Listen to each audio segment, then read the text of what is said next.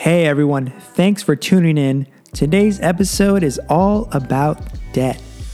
Seems like Americans have become way too comfortable accumulating large quantities of debt.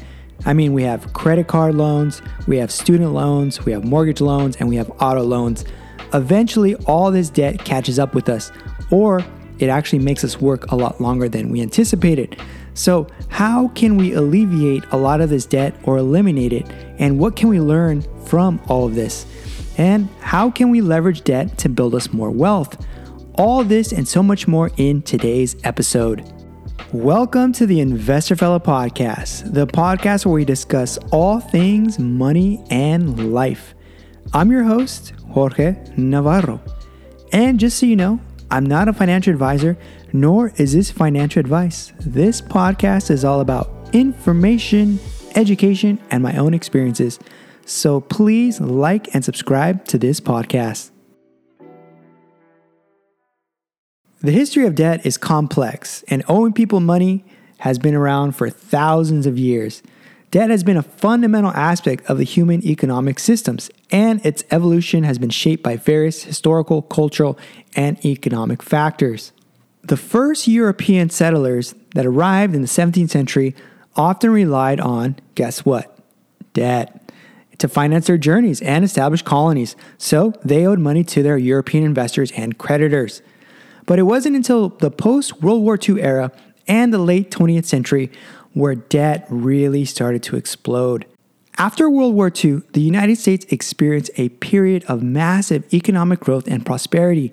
This period is often referred to as the golden age of capitalism. It was also during this time that consumer credit began to play a major role in American society. In the later half of the 20th century, consumer debt, including credit card and mortgage debt, began to rise significantly. There were two reasons for this.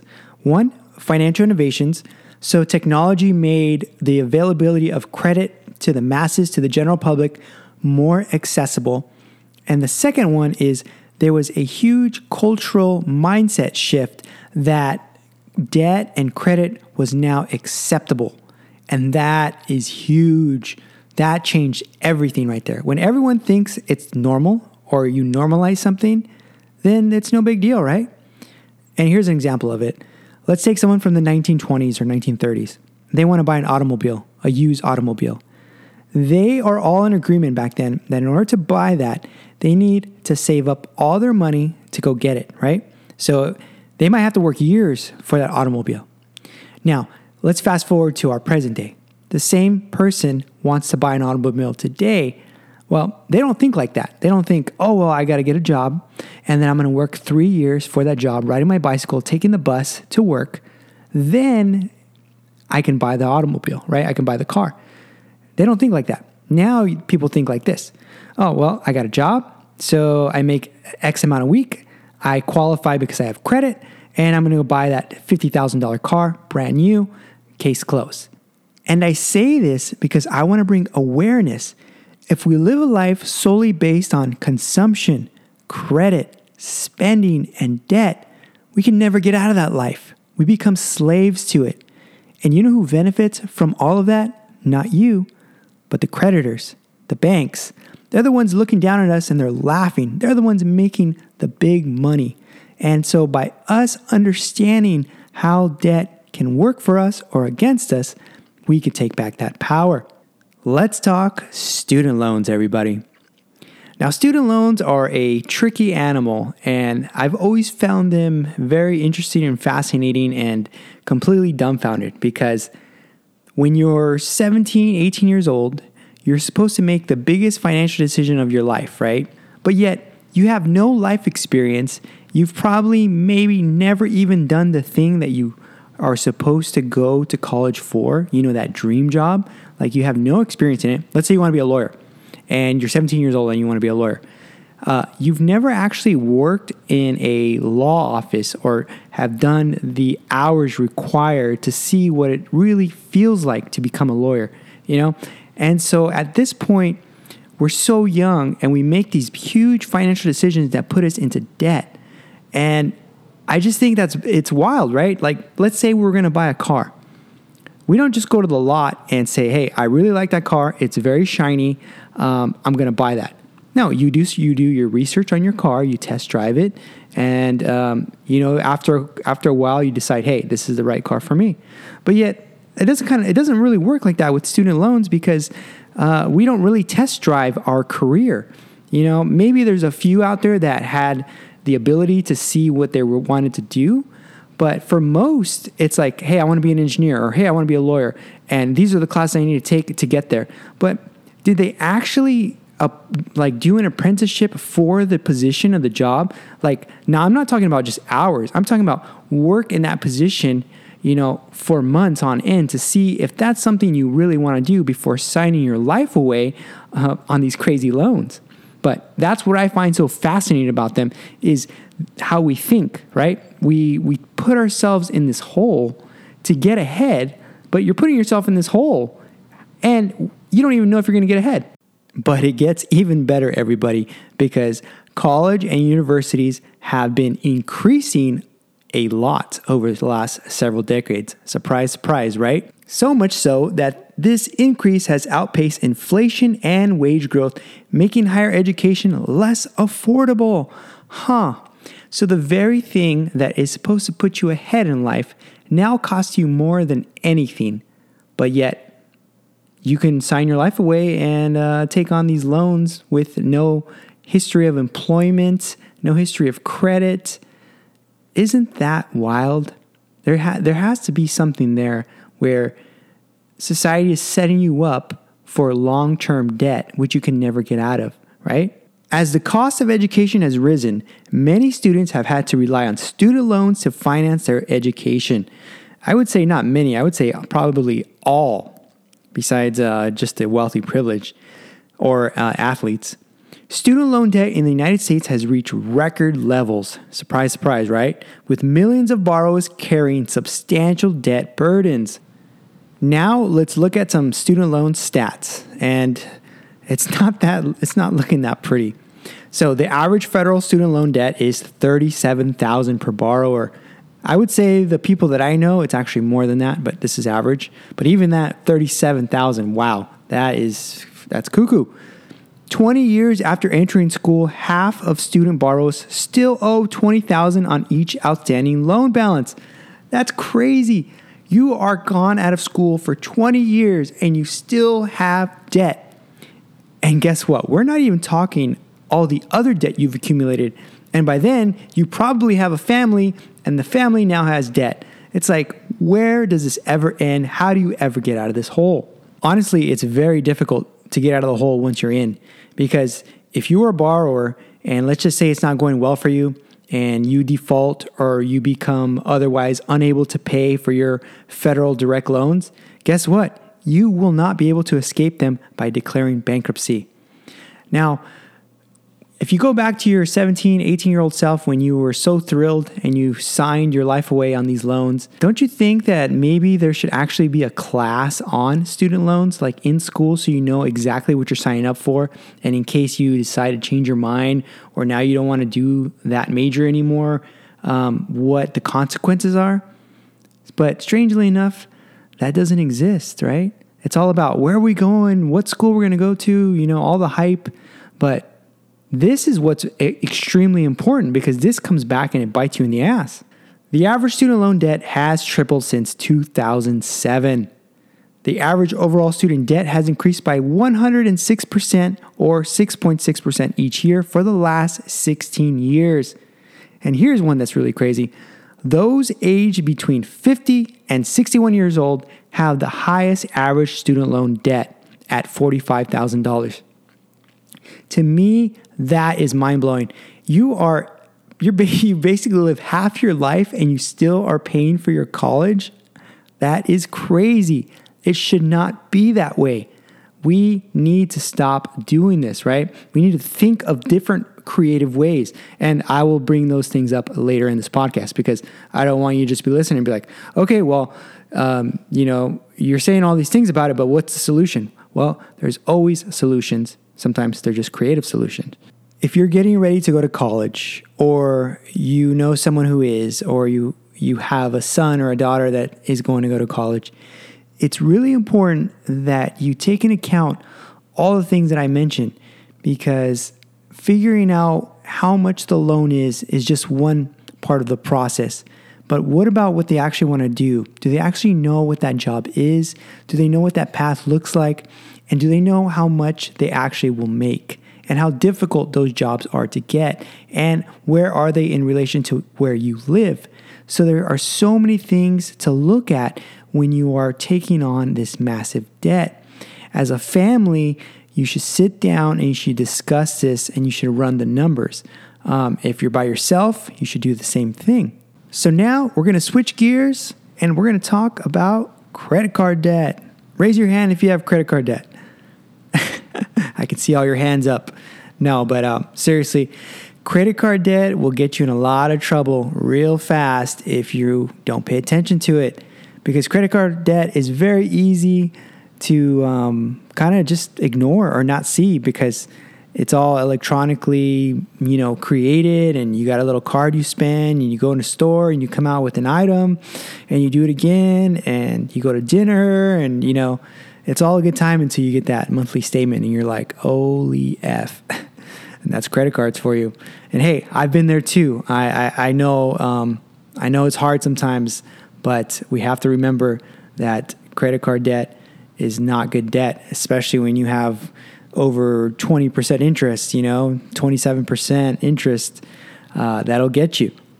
So, this is the first time ever that credit card debt has topped $1 trillion in this country.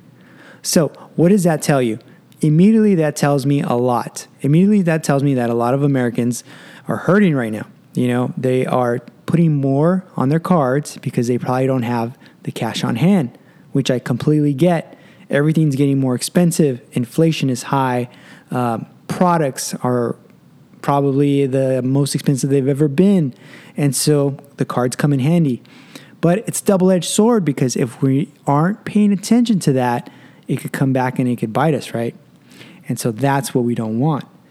Overall, the national average credit card debt among cardholders is $7,000. So this is the average. There's people I'm sure that have way more or way less, but $7,000, $7,279 to be exact, is a lot of money.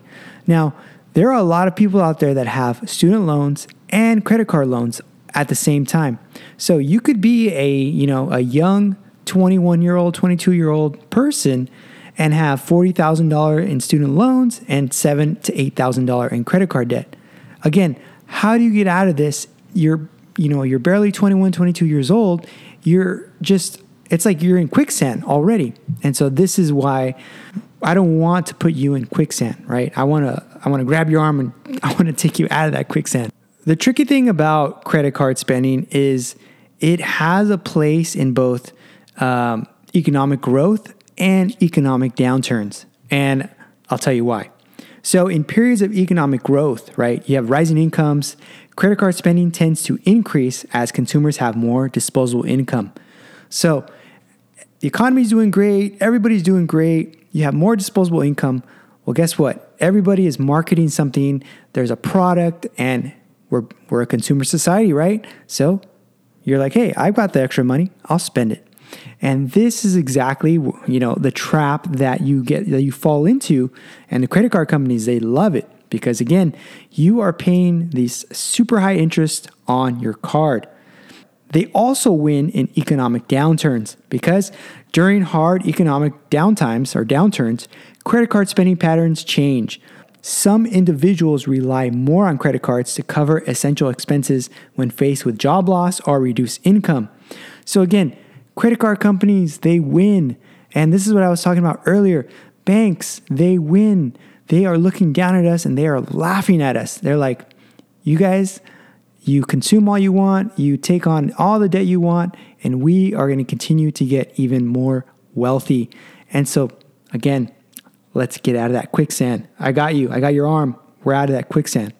However, credit cards don't always have to be all quicksand. If you use them to your benefit, it can unlock some very, very cool perks. For example, um, a few months ago, I went to Italy, Portugal, Spain, and Greece, and half of my flights were paid for by my air miles. I think uh, like a total of like 1300 bucks worth. And you know, that was through credit cards. That was through like smart smart spending and paying back on my cards. Uh, so there are benefits to that. Also, over time, you develop good credit history. And so eventually, there will come a day where you will need a loan. Why? Because it just makes more sense, even if you have the cash and your credit history is going to is going to play into account. So if you play that game correctly, where you have a little bit of credit debt, then you pay it off, your credit score goes up, and you do this, and you play this game, then it's only going to benefit you later because our society is built upon debt and lending. So we got to play the game, right? If we want to build that wealth, we have to play the game.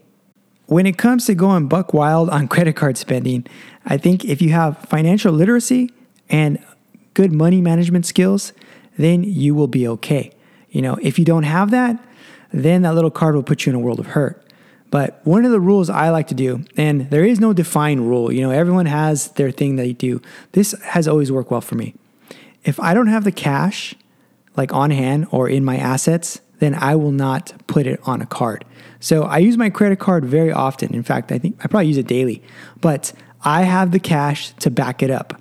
So if the card company said, hey, we need that payment today, I could say, hey, no problem. I'll take it out of my checking account or my savings account or wherever that account is. But I have the money to back it up. Now, it's difficult to do this at first because at first we're all struggling and we have no money. So, again, we're back in that quicksand phase. But little by little, you start accumulating some money and you start saving it and it starts investing and it starts growing. And the whole game to this is you use the cards to your advantage, right? You use lending to your advantage and you have something to back it up, right? You have your cash on hand, you have your cash saved, you have your cash invested, whatever it is. So sometimes I choose to use my card because it makes more sense financially than paying for it all cash because I can get rewards points, miles, uh, whatever it is, or it's a 0% APR card for uh, a year. I've done that before. I've put uh, big expenses on my remodel, like I bought a fridge, stove, microwave, all on 0% interest cards, even though I had the cash to pay up front because it was for, I believe, like 16 months. So as long as I put it on auto pay, and this is very important, if you ever do these things, make sure you put those payments on automatic payments so you never are late. Because once you're late, then you get penalties and those rules go out of the window. So sometimes it makes sense to use the cards to your advantage. And like I said, I've done that before, where even though I had the cash to pay for all that, I was like, I don't have to pay this for 16 months. Instead, I'll have that money invested earning compounding interest or dividend returns because just like banks could make money off of me, I'm going to make money off of them. You know, just like cards make money off of me, I'm going to make money off of them. If they can play the game, well, so can I. And so there's these things that if you have financial literacy and you have money management skills and you have just like this basic understanding of investing and money, you can use it towards your advantage. So far, we've discussed student loans and credit cards and what to look for, what to avoid. But now we're going to switch gears and we're going to talk about mortgage debt, owning a home. Ah, the American dream. I'm going to touch briefly on this and not go too in depth because this will be a whole podcast on itself because there's always that hot topic of renting versus owning, paying your own mortgage versus paying else someone else's mortgage. There's currently over $11 trillion in mortgage debt. The average current wage is $58,000. Now remember, this is average, so this is all around the country. $58,000, depending on who you talk to, is a lot of money or is not a lot of money. But I'll tell you what it can buy you today. That 58,000 could probably only buy you a $220,000 home a $220,000 home seems pretty reasonable. Yeah, I, I, like that. But the fact is that in 2023, that is not the average home price. The average home price is 495,000. So basically half a million dollars. So even though you can afford a $220,000 home, most homes will be out of your budget. And let's just say you could buy this half a million dollar home. Let's say you had a dual income and you had some money saved from some family or whatever why would you want to do that anyways? Because what's happening here is now you're becoming a slave to your own mortgage, a slave to your own home. And just because society says that we should own a home to build wealth, it's not the only way that we can build wealth. So it's always something to consider, especially now that home prices have outpaced wages and salaries. It's always something to keep in mind.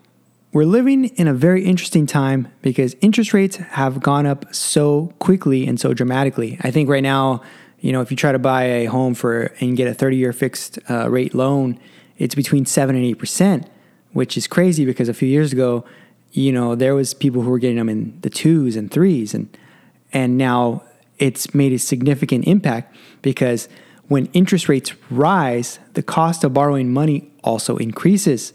As a result, your monthly mortgage payments become higher because you're paying more interest. So, if you're paying more interest, it means home prices are more expensive and it means that you have less buying power. Higher interest rates can reduce your purchasing power in the housing market. As interest rates rise, the amount of money you can borrow to buy a home, guess what? It decreases. This means that you may have to settle for a smaller or less desirable property. Or in many cases, like most Americans, they still try to buy the most expensive property they can.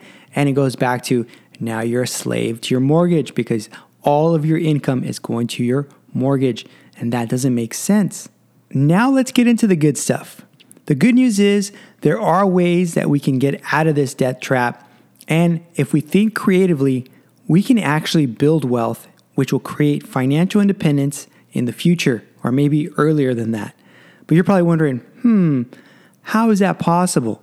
Well, let's talk about student loans first. I think when it comes to student loans and debt, we have to think about it as a society differently. First and foremost, it's just not about sending your kid to a cool, prestigious college. It's what are they going to get out of that? you know and it a lot i hear a lot of times it's they're going to get the experience of being in college well partying and uh, hanging out with your friends can only go so far because you're out of there in four years. So what did you leave there with? Did you leave there with a degree that's actually capable of earning you a high achieving salary? Or did you leave there with a degree that's meh? There are many high paying jobs out there where you don't need to take on a boatload of debt.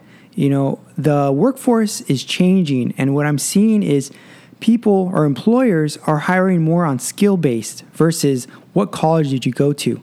You know, because even if you went to a prestigious college, that doesn't mean that you're actually going to be able to perform in that job. And so employers are wanting to see that.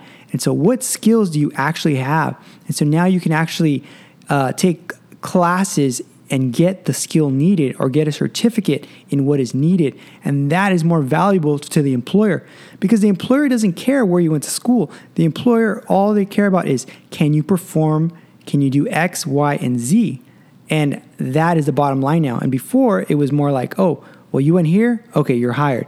But that's changing. A young person who is dedicated and works hard can build a six figure income without going to college. And while their friends are still in college and have no life experience, work experience, this person can actually build a business, a foundation. And what do I mean by this?